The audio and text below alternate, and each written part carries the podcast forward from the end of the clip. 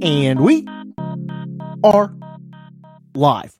Welcome on in, ladies and gentlemen. Bienvenidos, señoras y señores. This is the NAIA Ball Podcast, brought to you by none other than Silverback Sports at Shop Silverback on Twitter and shopsilverback.com. I'm your host, as always, Robbie Gutierrez. You can find me on Twitter at RobG1063. Be happy to talk NAIA baseball with you whenever you want, 24/7, 365.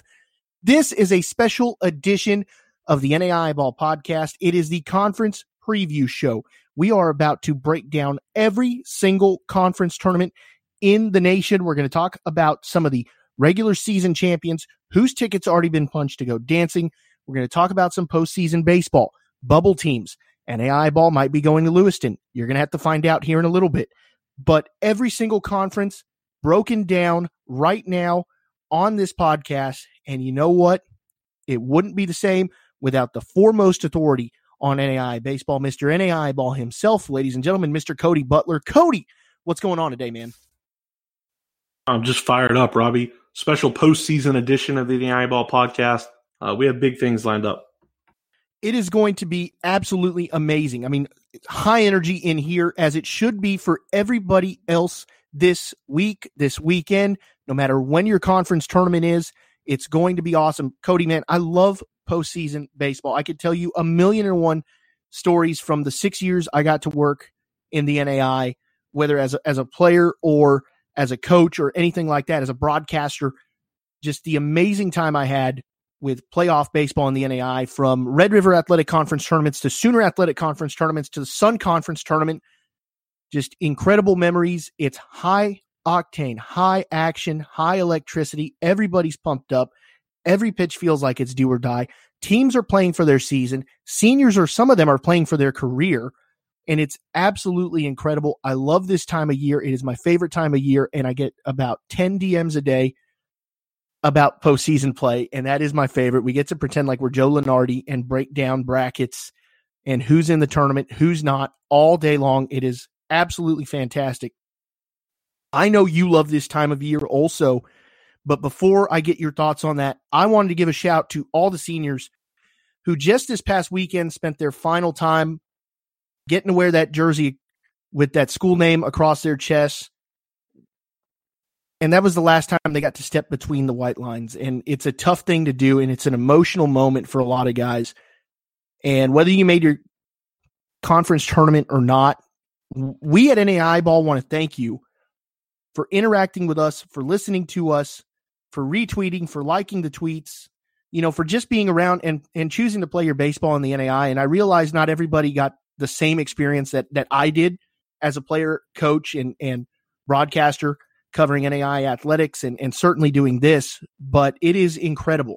You know, it's something that changed me for the better. You know, you hear me say it often that Jeremy Kennedy and Robert Garza, I owe them so much, because they took a kid from nowhere, South Texas, down on the border in McAllen, and allowed me to go to Northwood, Texas, and made my life absolutely amazing and helped give me the tools and the experience I needed for some of the things that followed. And Cody, man, the experience to sit here with you and talk NAIA baseball came from those guys taking a chance on me and bringing me 9 hours north to Dallas and allowing me to go out there. And then when I got there, preparing me for life ahead. So I owe so much to them. And when I was a senior, it meant a lot to me that I was able to celebrate with them. So, you know, for you guys that laced it up one more time, congratulations. Congratulations on a career. Congratulations on all the years that you got to play baseball. And we're super thankful for y'all here at NAIA Ball. Cody, man, I know you wanted to say some stuff about it also, and it's a big deal for you because you're connected to these programs as well.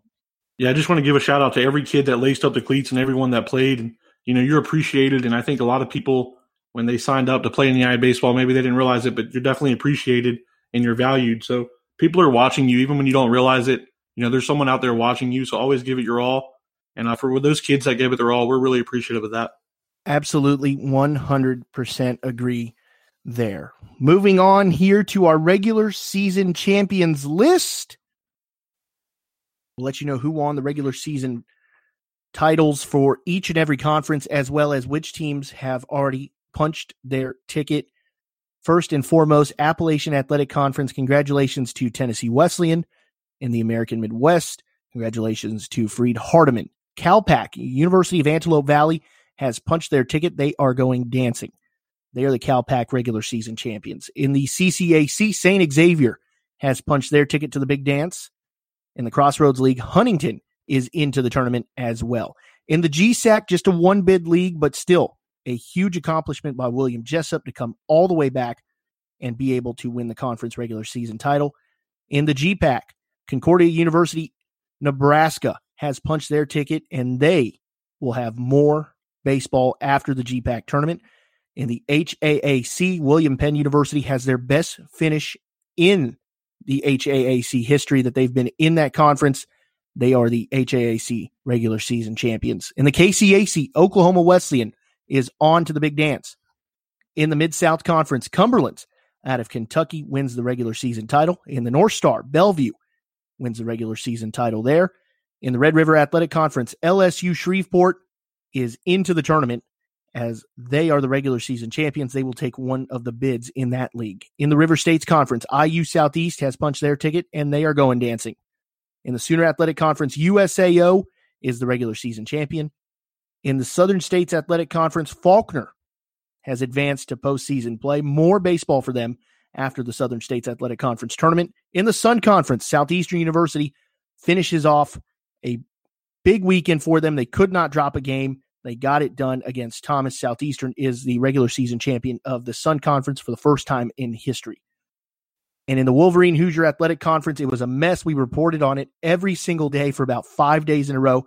But Indiana Tech is the winner of that conference, and they have punched their ticket. Cody, man, you've got every single team that won a conference tournament, or excuse me, the regular season title here in their respective conference. There's definitely been some teams who jump off the page. William Penn, that's their best ever finish in the HAAC. All they had to do was finish better than sixth, and that would have been their best one ever. And there's definitely been some surprises this year. Yeah, you mentioned William Penn. They went worst to first. Last year, they were the worst team in the Hart Conference. They only won 8 games. And you look at what they did this year to win the conference. William Pitt definitely jumps off the page. William Jessup, they weren't really the team we were thinking of. You look at those 3 or 4 teams, they closed the season 19-1, won 19 of their last 20. And you got to give credit to Science and Arts. They lost that series to Oklahoma City, so OCU was breathing on their neck. 18-game winning streak for the Drovers. Hats off to them. Yeah, big time there at USAO. William Jessup's been fantastic down the stretch as well. And then, like you said, William Penn. Also, I gotta go with Antelope Valley. I gotta say, Antelope Valley. It looked like Benue Mesa had everything wrapped up. They had a big series. Antelope Valley went in there and just got business taken care of. They walk away with the bid.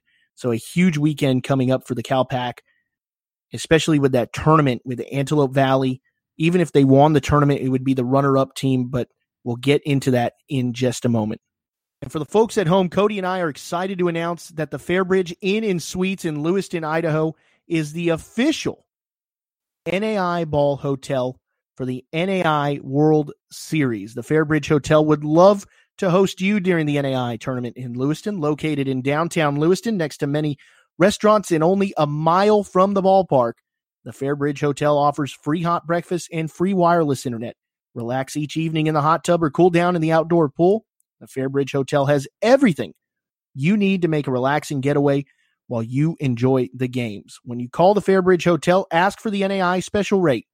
Call them at 208-746-3311. That's 208-746-3311. Or visit online at fairbridgelewiston.com.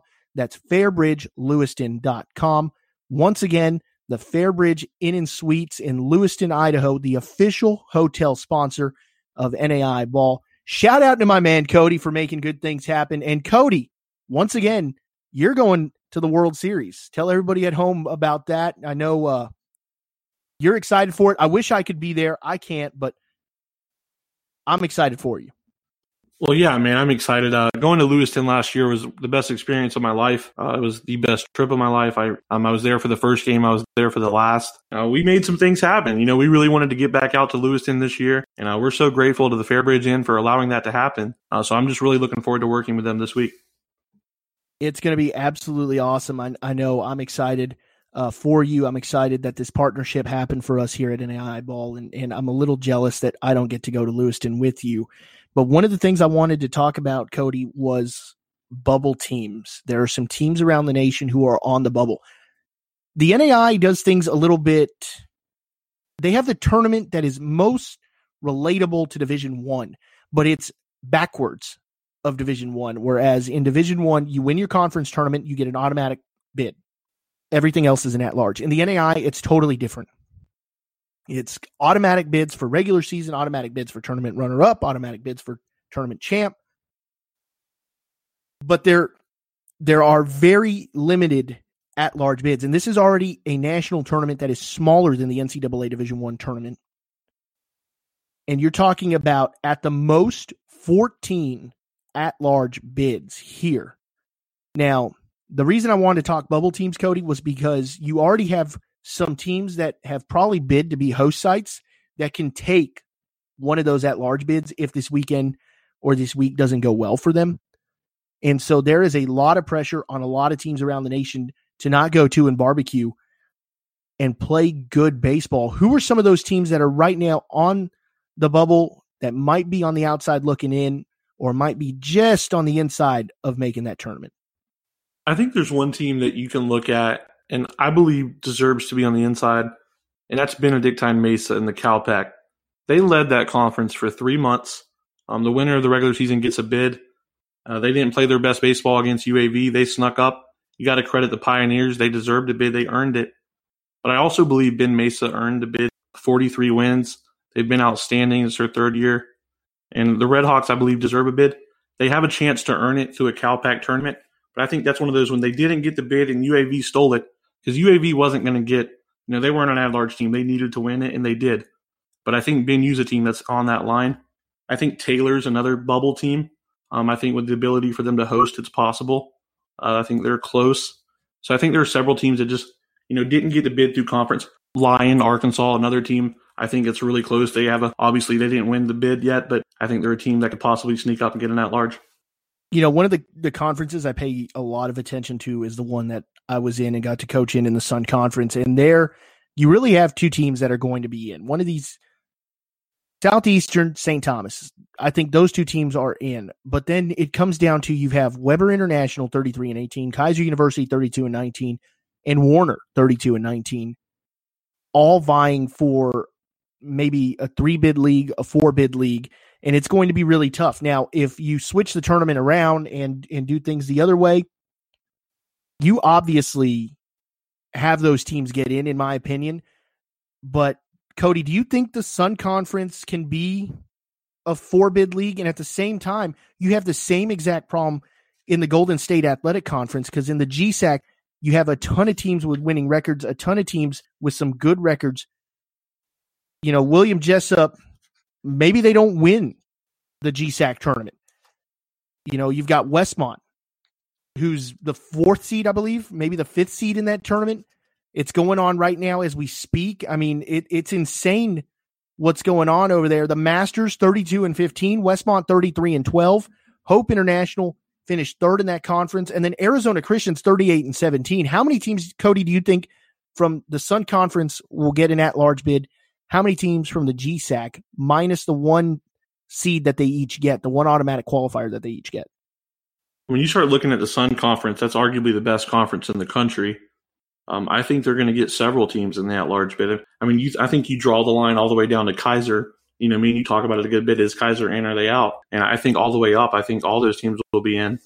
And you look at the GSAC, I don't think they're going to get that many. I think the GSAC may get two. I think it may just be two. I think they'll definitely get the tournament champion, obviously.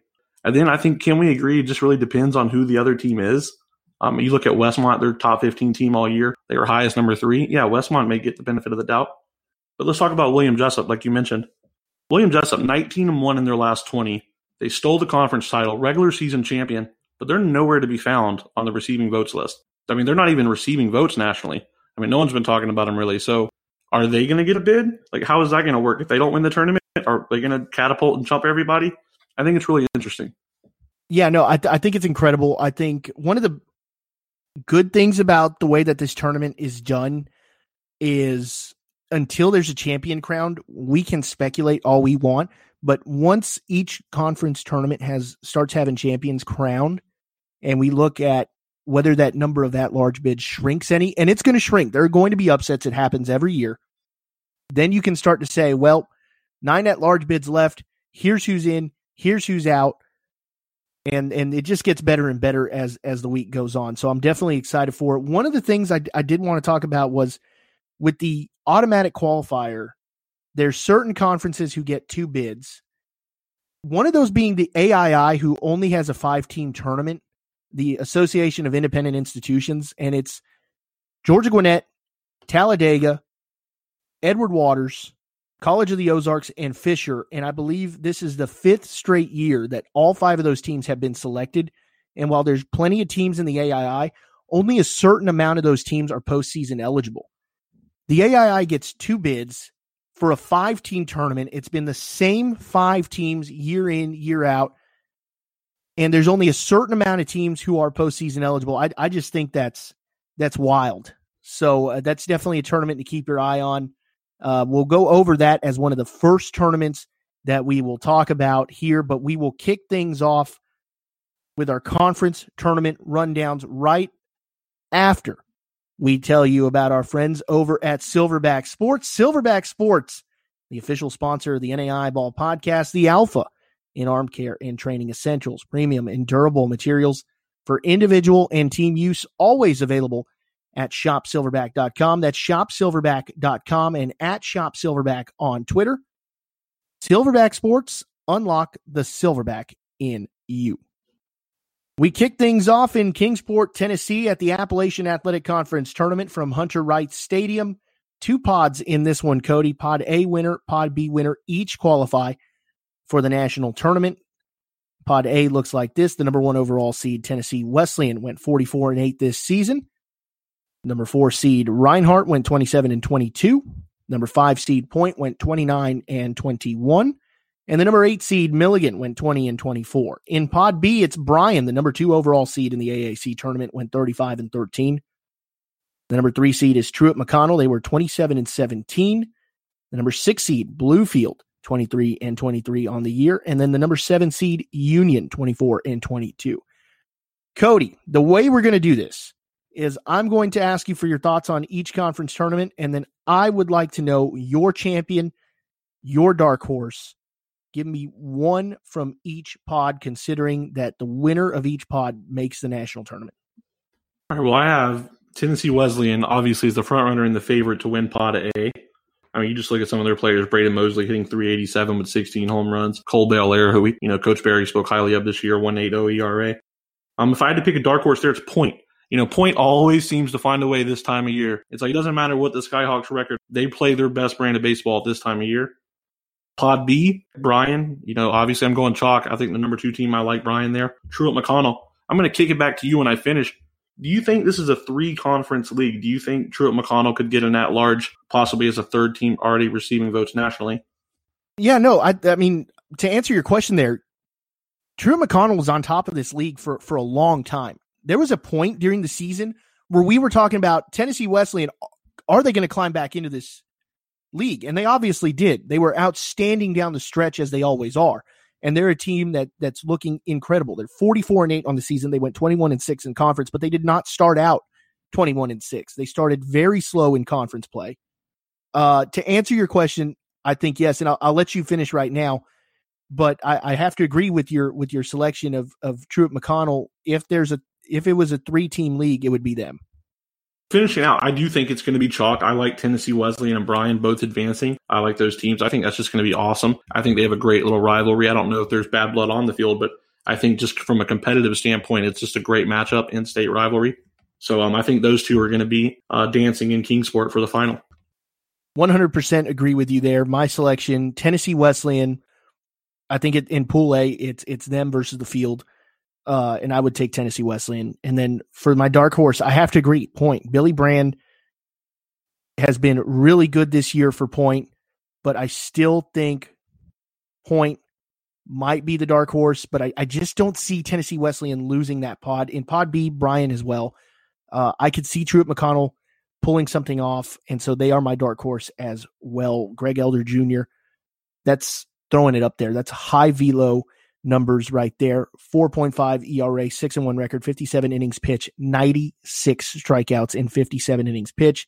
Greg Elder Jr. is a name that you're going to have to remember coming up here, possibly for the Major League Baseball amateur draft. That's a high velo guy, maybe a little bit of help with control, and he will be outstanding. 57 innings pitched, 96 strikeouts is an insane number. Moving on here to the American Midwest Conference.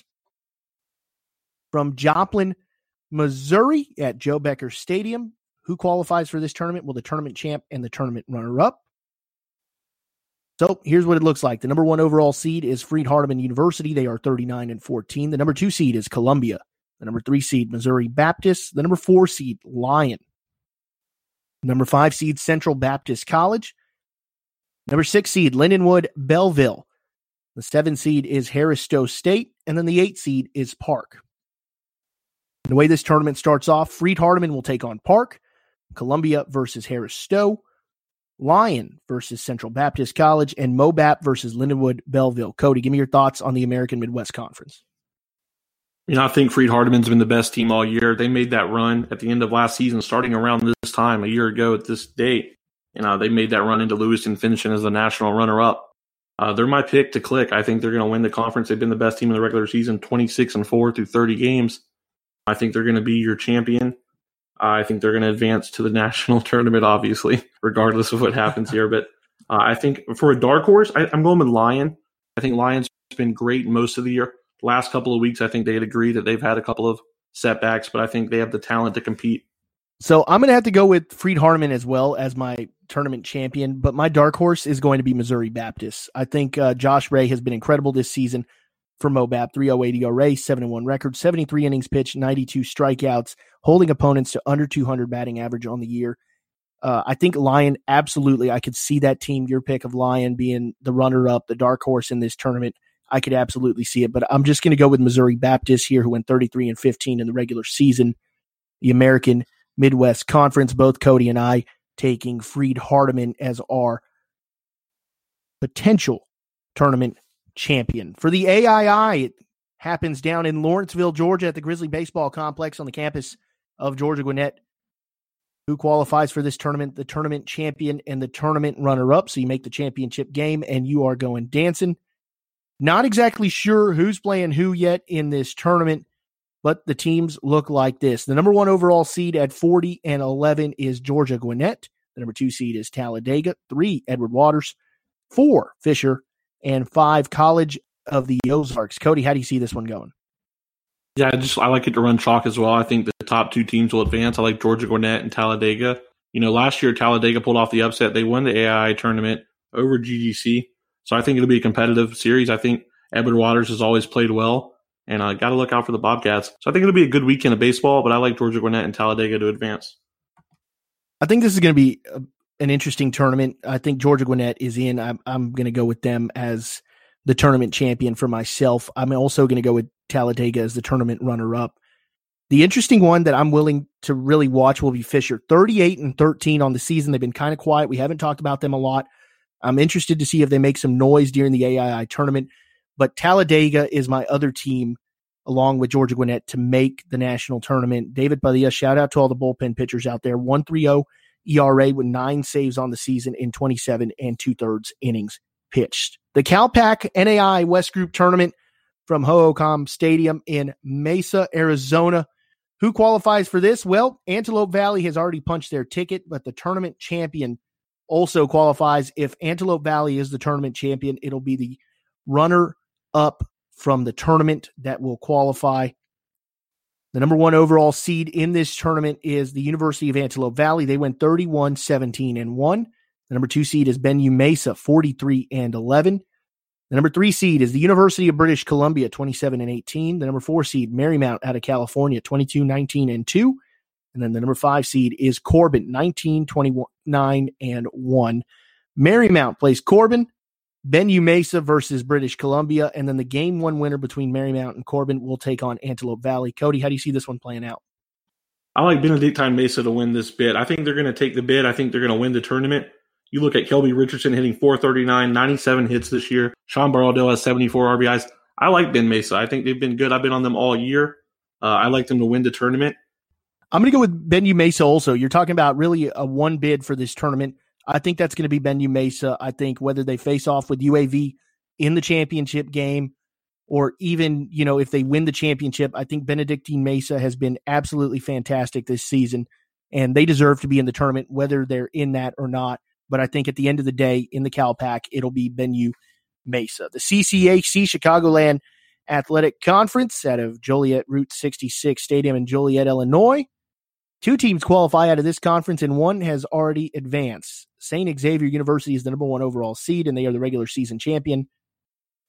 The tournament champ will move on as well. It'll be the runner-up if the tournament champion is St. Xavier. So St. Xavier, the number 1 overall seed in this tournament, 31-13. The number 2 seed is St. Francis out of Illinois, 28-19. The 3 seed is Olivet Nazarene. The 4 seed, Trinity Christian, 26-18-1. The 5 seed, Robert Morris. 6 seed St. Ambrose University, 7 seed Roosevelt, and then the 8 seed is IU South Bend. Cody, give me your picks. I think St. Xavier is the best team in the conference. I like them to win the championship, but I think they did with SXU winning the regular season. I remember the Trolls making some noise last season. They stole a bid, went on down to Kingsport in the opening round. I think they'll do that again this year, and I think they're going to go dancing. Yeah, I think St. Xavier is definitely the favorite in this tournament. St. Francis has played well. They're 28-19 on the year. Anthony Farron, .403 average, 5 home runs, 34 RBIs. But you know what? I'm going to take Olivet Nazarene.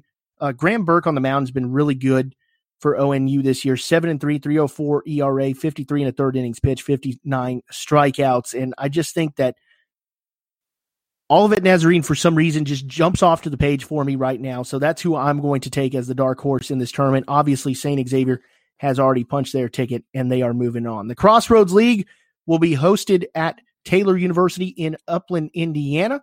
Regular season champ Huntington has already advanced to the opening round tournament. The tournament champion or runner-up, if it is Huntington who wins the title, will move on to the opening round tournament as well. Huntington, 25-12. Mount Vernon Nazarene, 36-15 on the year. Marion, 25-18. Indiana Wesleyan, 21-27, and then Taylor is 35-16. Cody, this is a huge tournament for Taylor because you're talking about a team who really is in contention for an at-large bid if they play well. 35-16, they had an absolutely fantastic non-conference schedule, but 15-12 in the Crossroads League. Tell me a little bit more about this conference. Yeah, I think this is a really competitive matchup. I think there's a bunch of teams that could, you know, I think Indiana Wesleyan at one point this year was really strong. I'm actually picking Marion. I think when you have an ace like Matt Burlington, is one of the best pitchers in the country, 1.44 ERA, 81 innings pitched. He was a dude last year. I mean, he's just, I think when you have someone out there that can go out there and do it potentially twice, with their season on the line, Marion has to win this tournament. They know that. So I'm picking the Knights. I'm going to go with Mount Vernon Nazarene.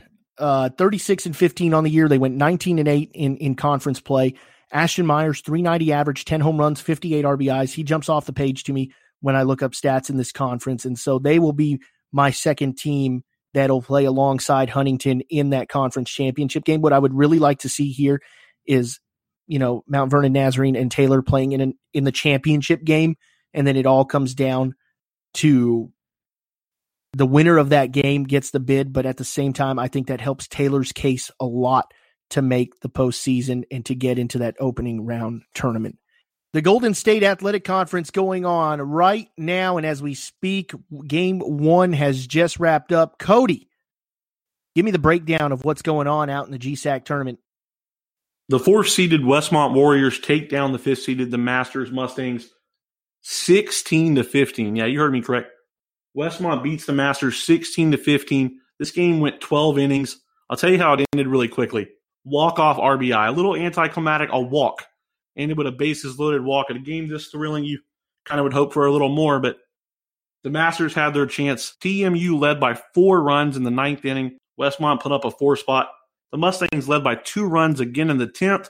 Westmont kept fighting back, 2 spot. Westmont just survived in advance. They kept fighting, and they will take on top-ranked William Jessup later tonight.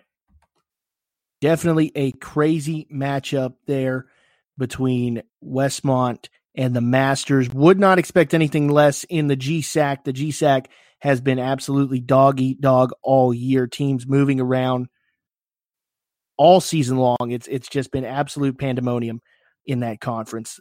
The GPAC, though, we will move on to here. 2 seeds make this tournament, and one of them has already punched their ticket. Concordia University out of Nebraska, they are going dancing. So the tournament champion or runner-up, if the champion is CUNE, will also move on to the opening round tournament. In the Concordia bracket, the number 1 overall seed in the conference, Concordia University out of Nebraska, went 29-17 this year. They are the 1 seed. Dakota Wesleyan, who is the 4 seed overall, went 22-21. The 5 seed Mount Marty, 25-19. And then the 8 seed Doane, 18-28. That is the Concordia bracket. Dakota Wesleyan will take on Mount Marty, and then Concordia University, Nebraska will take on Doane. In the Jamestown bracket up in North Dakota, University of Jamestown is the top seed in that bracket. They went 31-16 this year. The number 2 seed in that bracket is Midland, the 3 seed overall in the tournament. Then it is Northwestern out of Iowa, who went 21-23, and then Morningside went 26-17. Jamestown, Morningside, Midland, Northwestern. Cody, one more bid up for grabs in the GPAC. Who gets it? I mean, this is our first reach of the tournament, but nothing goes as projected. So you got to think outside the box. And I like the Morningside Mustang offense. I'll tell you what, I like Morningside, the number 7 team in the conference. And I'll tell you why. I like their bracket. I really do. I like them in that they got to win a really tough game versus Jamestown. They get past that matchup. They win that bracket. All they have to do is get into a final. Hope they need Concordia on the other side to play really well. And if they get into that final, they're going dancing. And that's my pick, man. I like Morningside to get it done this weekend. I'll tell you what, that's a good one. I definitely, they jump off the page to you there. They went 14-13 in conference, but 26-17 overall. I'm going to go with Mount Marty. Mason Townsend hitting .386 this season with 6 home runs and 37 RBIs. I think Mount Marty has an opportunity to be the second team. Maybe if Concordia, Nebraska, maybe a little bit on their heels. They're already into the tournament. Don't want to get anybody hurt, kind of conserving arms. But always being tournament champion also helps a ton, keeps the momentum rolling. But for some reason, just Mount Marty jumps off the page to me at 25-19, 16-12.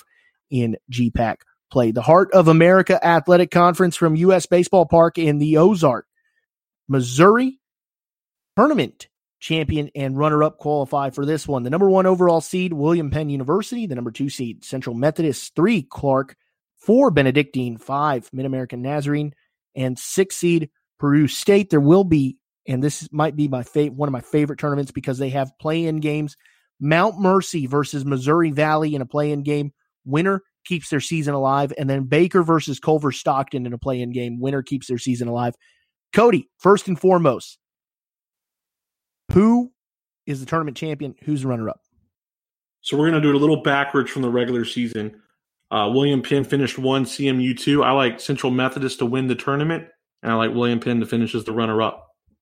I have to say, I agree with you, though, Robbie. I really do like the play-in games. Just a one-game, single elimination, seasons on the line. I absolutely love it.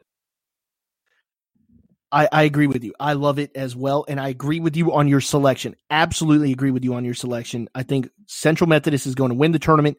William Penn will be the runner-up. I think Clark, 26-19. I could also see Clark being a team that will make some noise in this tournament, depending on how the bracket unfolds, who they get matched up with.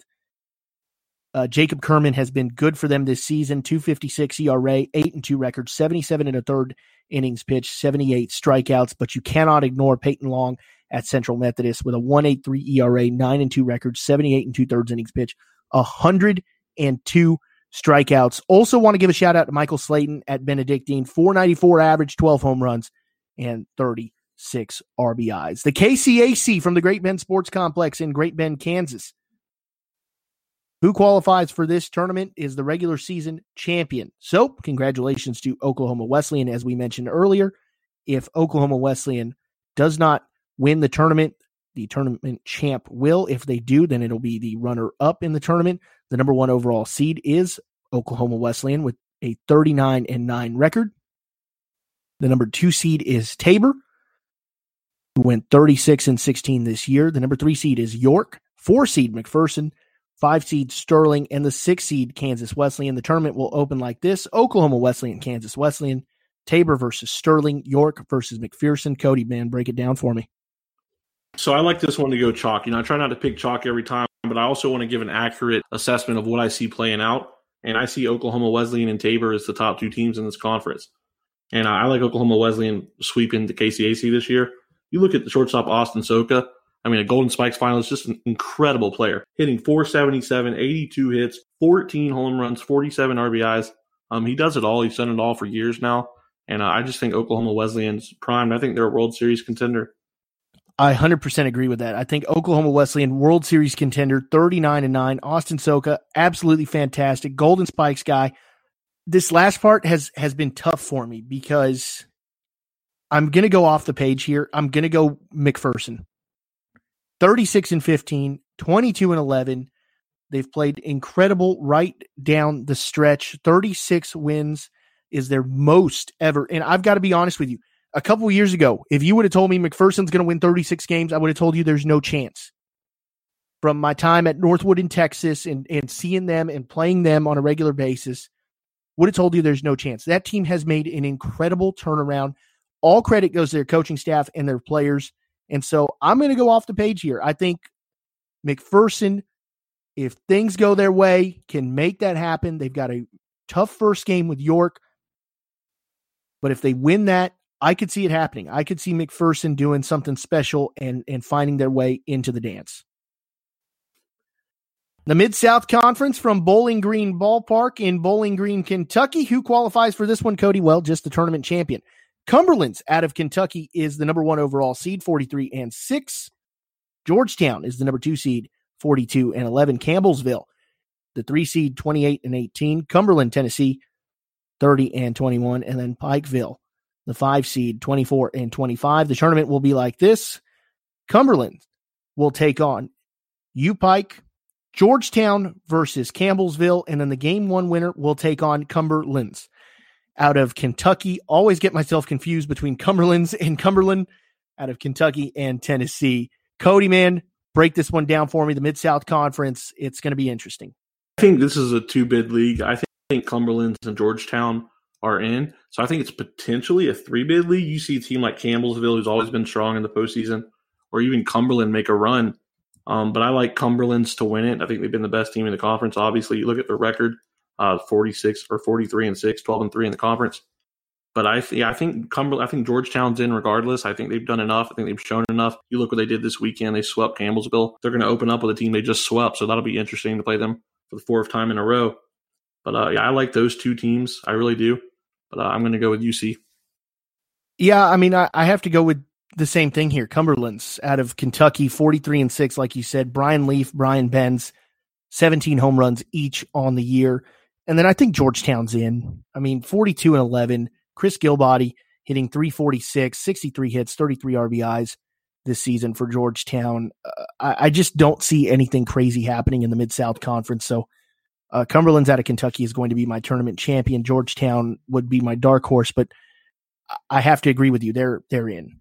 Moving on here to the North Star from Charlie Brown Memorial Field in Valley City, North Dakota. Only one team qualifies in this conference, and it is the tourney champ. The number one overall seed is Bellevue at 37-14. They went 21-1 in conference play. Two seed Waldorf, three seed Valley City State. The four is Presentation, five Mayville State, six Viterbo. Tournament shapes up like this: Waldorf versus Mayville State, Valley City State versus Presentation, Bellevue versus Viterbo. Cody, break it down quickly. Yeah, I just think this is Bellevue's tournament to lose. They've been 32-1 since March 9th. Think about that. They've won 32 of their last 33. I mean, they've just been incredible. They're hitting .396 in that span. I think Bellevue is going to run away with this tournament. I think they're going to secure the bid. They need to. They need to get this automatic bid. I think they get it done. I'm going with Bellevue 100% here. It's Bellevue or the field, and I'd take Bellevue. I think Waldorf has had a great season, but I just don't see Monlux and Bellevue losing this tournament. JT Patterson has been absolutely incredible this year, just one tick short of 400, 20 home runs, 73 RBIs. I think Bellevue wins the North Star and wins it in fashion. Red River Athletic Conference from Pilot Field in Shreveport, Louisiana. LSU Shreveport has already qualified for this tournament as the regular season champion. They are in to the opening round tournament, and then the tournament champ, as well as, if it is Shreveport, the runner-up will be into the opening round tournament as well. So the one seed, LSU Shreveport, 42-10. The two seed, Our Lady of the Lake in San Antonio, Texas, goes 29-22. The three seed is LSU Alexandria, 31-22. The four seed, Texas A&M University, Texarkana, 27-27. Texas College is the five seed at 25-30, and Jarvis Christian, 31-21, is the six seed. Our Lady of Lake, Texas College, LSUA versus Texas A&M University, Texarkana, Shreveport versus Jarvis. Cody, break it down. I think Shreveport's the best team in the conference, but I think Alexandria is going to have the best weekend. I'm calling for the Generals to win the tournament. I mean, look at 18-9 in conference. Look at Logan Constantine, 362, 7 home runs, 40 RBIs. They just played this past weekend, 3 games. Shreveport won 2 of 3, took the regular season title. I think Alexandria is going to get some revenge this weekend. I could see LSUA absolutely being that second team. I think really it comes down to between LSUA and Our Lady of Lake. Obviously, LSUS already in. But it's those two, and Aaron Gonzalez for Our Lady of Lake has been outstanding. 2.47 ERA, 76 and 2/3 innings pitched with 80 strikeouts. Obviously, you know Logan Constantine, and he's been fantastic this year. So to me, it's between those two. I think a slight advantage to LSUA, 31-22 on the season, but Our Lady of Lake, don't overlook them. If they have a good tournament, they beat Texas College in that first one, and Texas College is scrappy. They're going to be tough to beat in that first one, but if they beat Texas College in that game, they can definitely make something happen in the Red River Athletic Conference tournament. The River States Conference from Veterans Memorial Stadium in Ohio. One team has already qualified for the opening round tournament, and that is IU Southeast. The tournament champion will also head to the opening round tournament. If IU Southeast wins, then it will be the runner-up.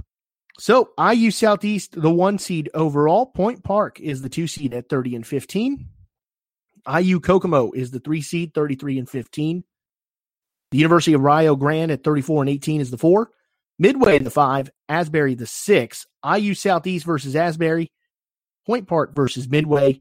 IU Kokomo versus Rio Grande. Cody, let me hear it. What are you thinking for the River States?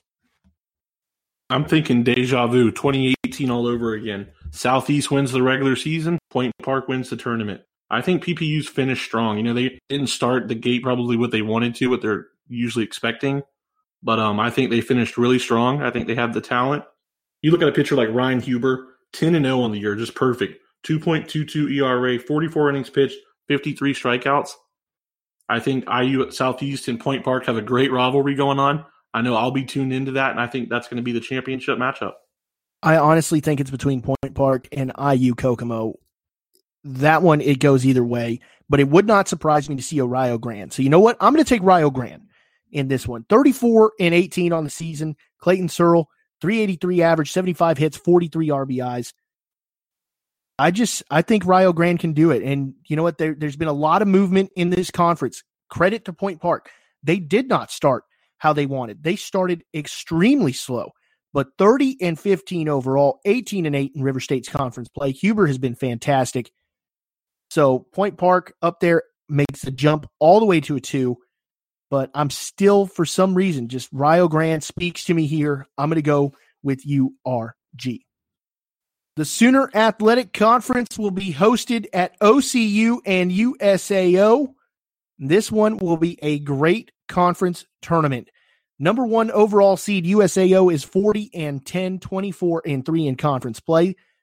In their bracket, they will have the 4-seed Southwestern Christian, the 5-seed Wayland Baptist, and the 8-seed Southwest Assemblies of God out of Waxahachie, Texas. USAO will take on SAGU. Southwestern Christian will take on Wayland Baptist. In the Oklahoma City portion of the bracket, it'll be the number two overall seed in the Sooner Athletic Conference in OCU. It'll also be the 3-seed Texas Wesleyan, the 6-seed Mid-America Christian, and the 7-seed Oklahoma Panhandle State. OCU and Panhandle State, Texas Wesleyan versus Mid-America Christian. Cody, give me the rundown. You know, I think this bracket is absolutely loaded. 3 top 12 teams in the country. I think it's like an opening round when you get down to it. But I'm going with the Drovers. I think they've, closed the season on a 19-game winning streak. They have the best pitching staff in the country. The numbers don't lie. I just like USAO. I think they're probably one of my favorites to win the World Series. Spoiler alert. But I just really like USAO. I think Oklahoma City's really good. I think they could win a lot of conferences, and I think they're a World Series contender too. But I'm going with USAO. USAO has had a really good season, 40-10, OCU 43-11, Texas Wesleyan 41-12, Southwestern Christian, Victor Del Carmen, we have not talked about him enough, 2.13 ERA, 63 in the third innings pitch, 10-0 with 90 strikeouts this season. But I'm going to go with OCU here. I think OCU wins the tournament, and USAO would be the other team, and that's tough to do because there are some really good teams in that conference. And this is what goes back to when I was talking about conferences with multi-bid. This is a more than 2-bid conference. This is more than USAO and OCU. And I think Southwestern Christian at 36-13, as well as Texas Wesleyan at 41-12, should be into the tournament. And Southwestern Christian at least given strong consideration as one of those teams who would be on the bubble, depending on what goes on in these other tournaments from around the nation. Getting on here to the Southern States Athletic Conference from Patterson Field in Montgomery, Alabama. One team has already qualified for the opening round tournament, and that is Faulkner, the tournament champion. If that is Faulkner, the tournament runner-up will then qualify for the opening round tournament. So, the number 1 overall seed is Faulkner at 42-10. Middle Georgia, 37-12 is the 2. Mobile, the 3. Bethel, the 4. Blue Mountain, 5. William Carey, 6. Martin Methodist, 7. And Bruton Parker, 8. Bethel versus Blue Mountain College. Mobile versus Carey. Middle Georgia versus Martin Methodist. And Faulkner versus Bruton Parker. Cody, break this one down. What are you thinking for this one? Last year we said Faulkner versus the field. Middle Georgia won the tournament. What are your thoughts for this year? Overcorrect. I'm going with Faulkner. I think get it done. I think they're the best team in the conference. I think Middle Georgia State is going to meet them in the championship game, so I think they're going to get the automatic bid, being that the Faulkner's going to win both. But I think Middle Georgia's really good. I think they're really good. I've seen them beat a team in front of me that's really good twice. You look at Zach Cornell, 430, 12 home runs, 57 RBIs. I think Mobile can make some noise this year, but I just think Faulkner and Middle Georgia at a really high caliber. I really think that this is Faulkner or Middle Georgia. So I'm going to go Faulkner and Middle Georgia versus the field. I think those are the two teams that make it. I think, it's safer for us. Hey, you know what? Last year, Middle Georgia was in our mentions. They were in my mentions. But you know what? I think no matter what, they have nothing to worry about. I think Middle Georgia is in. They have played a really tough schedule this year. They have played a really good St. Thomas team and beaten that St. Thomas team. I think Middle Georgia at 37-12 is in. Faulkner, obviously, in. So Middle Georgia would be my pick as the other team from this conference to make the tournament. And even if something crazy happened like last year, Middle Georgia's finding their way into the national tournament. A tournament that I got to call all of last season. I got to call every single game, every single pitch, and what a wild tournament it was. The Sun Conference tournament from 15 Ballpark of the Palm Beaches in West Palm Beach, Florida. The spring training home to the Washington Nationals and former world champion Houston Astros. Have to throw that in there. Cody, does that not sound great? World champion Houston Astros. Well, I think world champion anything sounds great. In 30 days, we'll be crowning us an NAIA world champion. That sounds great to me. That does sound great. World champion of the NAIA. That's what we're going to call the winner of the NAIA World Series this year. The world champion. That's an NAIA. Come on, that someone in the NAIA would do that. Well, you know what? The NAIA is international. You know, we have British Columbia. We're an international sport. In basketball, they've got the University of the Virgin Islands. The NAIA is international, so you know what? There it is. Shout out to Winnipeg. We miss y'all. Let's take a look at the Sun Conference tournament here. The number one overall seed is Southeastern University, 47-8, 20-4 in conference play. The number two seed, St. Thomas University, 42-11. The three seed, Weber International, 33-18. Four seed, Kaiser University, 32-19. The five seed, Warner, 32-19 as well.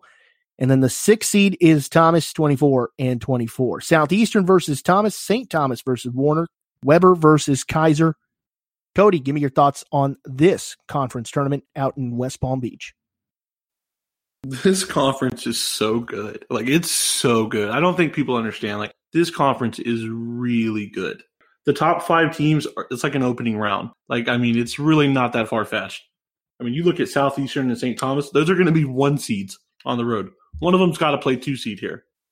It's going to be interesting. I mean, don't you think that this is definitely, you could say Southeastern St. Thomas in one seed somewhere. And then after that, do you get two more teams in? I don't think it's a 5-bid league. I think it's a 4-bid league at max, but could you see it being a 4-bid league?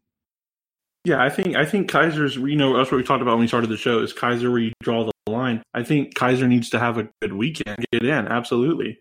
And I think Weber's in. You can't punish Weber. I think Weber's a team people look at. Are you going to punish Weber for playing Southeastern, St. Thomas, Georgia Gwinnett to start the year? Like, look what they've done since then. Like, they played three top five teams. Like, cool. Like, I think this conference is really good. No, I absolutely agree with you. And it's going to be tough for Kaiser. That Kaiser-Weber game is going to be important because Zach Spivey is going to throw that game for Weber most likely. And he has been ridiculous this year.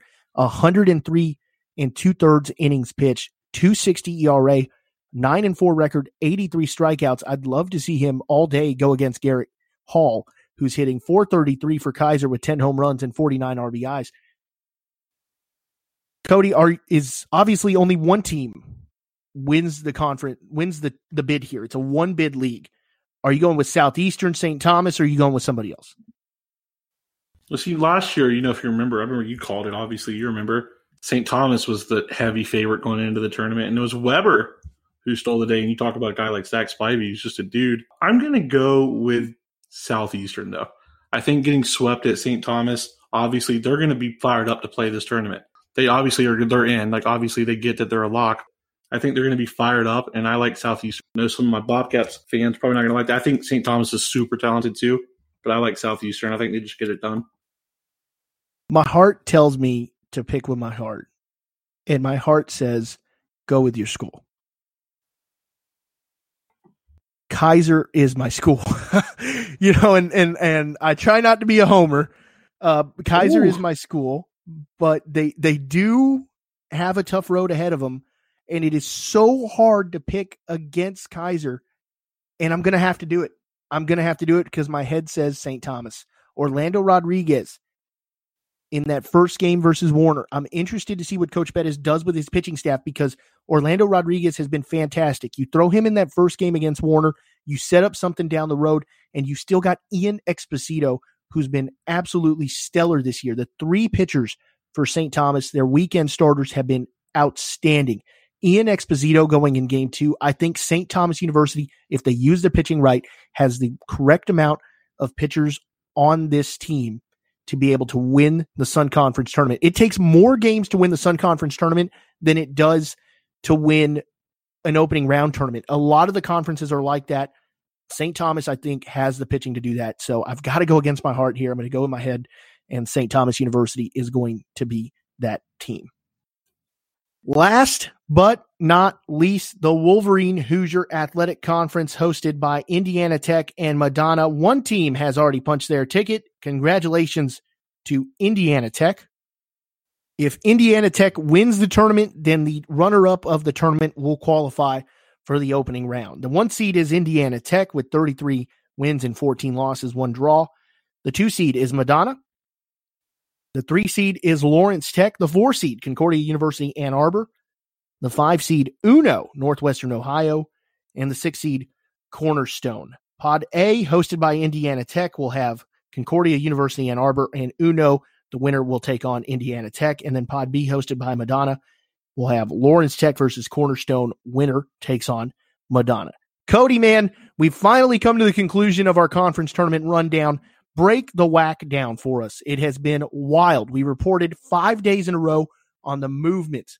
Who was in, who was out. Last but not least, Cornerstone was able to grab that final spot. You had 9 teams vying for 6 spots. These are the 6 best in the WAC. Tell me who's going to win it. You ready for some more craziness? Now, people don't want this to happen because it's going to steal a bid. And I don't know why I think this is going to happen, but I just like Northwestern Ohio. I think they're going to find a way, man. It's crazy. You know, they haven't been the team they usually are this year. I think they would agree with that. But, you know, they still won 13 conference games. They've been able to compete in all these games. So I'm going with Uno. I don't know. I just see it in my heart. I think Uno finds a way. I'm definitely interested in this tournament. I think Indiana Tech wins the tournament.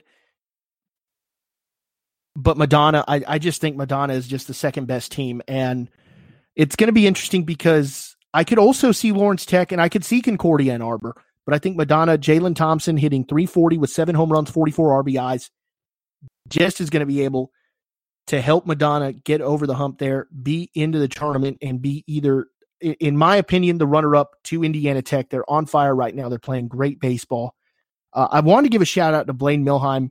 500 average, 80 hits on the season, 5 home runs, and 45 RBIs for Concordia University Ann Arbor. Just an incredible season there. Cody, we have reached the end. That is it. We've covered every single conference that there is in the NAI. We've given you a winner.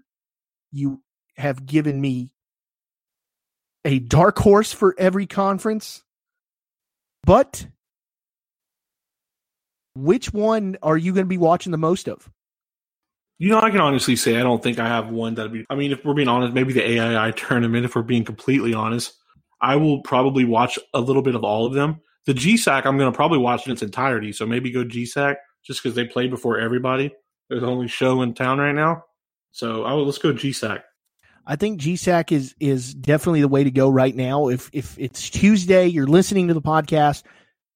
After you're done listening to the podcast, go ahead and tune in to the GSAC tournament. Just from experience, the Sun Conference tournament is going to be outstanding, and that's because I'm a little bit biased. But the Sooner Athletic Conference, I think, is going to be a great one. Also, you've got OCU and Texas Wesleyan in the same pod there. I would love to watch Faulkner take on Middle Georgia whenever that time comes, and I'm almost certain that time will come.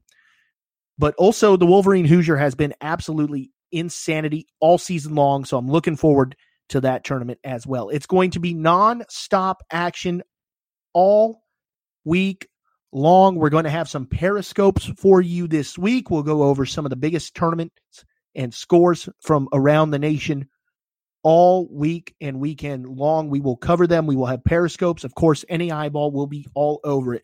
So, Cody, before we go, final thoughts. I guess I was just thinking more on the question you asked a minute ago now that I think about it. If you're in a semifinal or a championship game, I'm probably going to watch it. You know, it's a great thing about phones and tablets and everything like that now. Yeah, I mean, it's inevitable. We're watching you, and you should be watching those games as well. So, as always, for all of your news, stats, information, scores from around the nation, NAI Ball on Twitter. That's at NAI Ball. Follow Cody himself. He keeps us up to date 24/7, 365. For myself, you can follow me at RobG1063. Willing to talk some NAI baseball with you whenever you want. As well as you should be following our title sponsor, Silverback Sports. Follow them at Shop Silverback. If you're getting ready to get a hotel out in Lewiston, Idaho, don't forget to check in to the hotel, the official hotel of the NAI Ball podcast, the Fairbridge Hotel in Lewiston, Idaho, less than a mile away from Harris Field.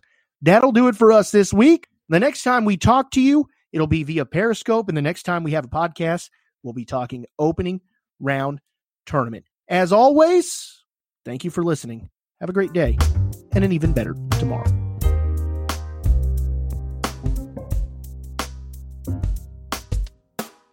Hey guys, Robbie Gutierrez here, host of the NAIA Ball Podcast. Let me take a moment to tell you about our sponsor, Silverback Sports. Silverback Sports was created by coaches and for coaches. They are supplying over 100 colleges around the nation with bands and ballistic plyo balls in throwing and hitting sets. On top of it all, they now offer mini rebounders and leather wrist weights. They have top quality products at affordable prices. Find it all at shopsilverback.com and follow them on Twitter at Shop Silverback. Silverback Sports, the alpha in arm care and training essentials.